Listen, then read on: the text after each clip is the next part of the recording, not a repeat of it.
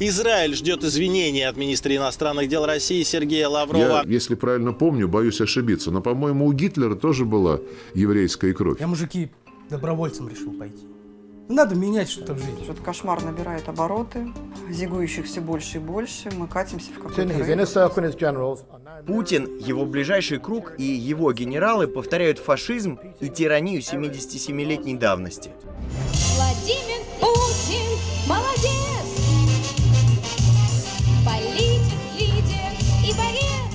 Не нефть и газ – наше преимущество. Как вы видите, и нефть и газ могут падать в цене. Наше преимущество – Путин. Где я был эти 8 лет?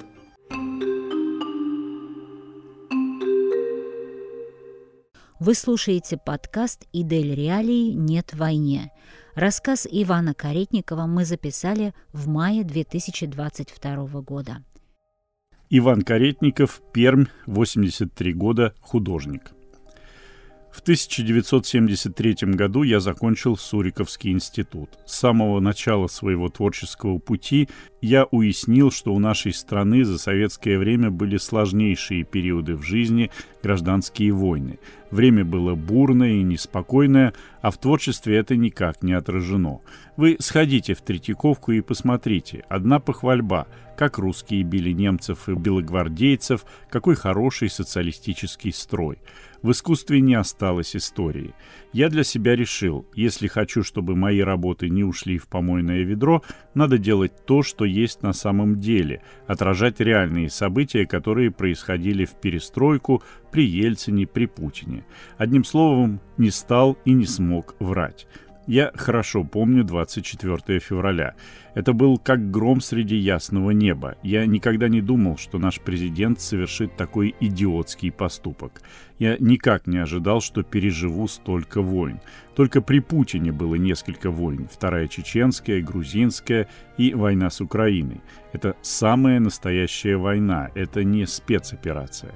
Каждый день я слежу за событиями в Украине. И потом, у меня жена украинка, она вообще очень болеет за Украину. Я боюсь, моему внуку 17 лет, через год его заберут в армию. И разве служить его пошлют?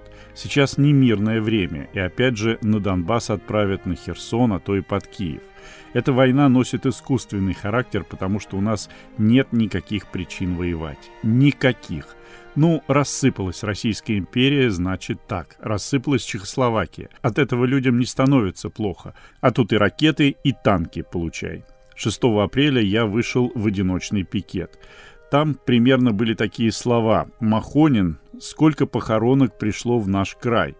Махонин — это наш губернатор. Второй текст с обращением к нему же. «Махонин, сколько пермских солдат лежат в могилах?» Третий плакат — русские льют русскую кровь. Как вы заметили, против войны у меня вообще не было плаката. На плакатах не было суждения о правильности или неправильности войны. Я решил выйти на пикет, потому что это было в моих силах. Я убежден, что это не война русских людей, не война наших граждан.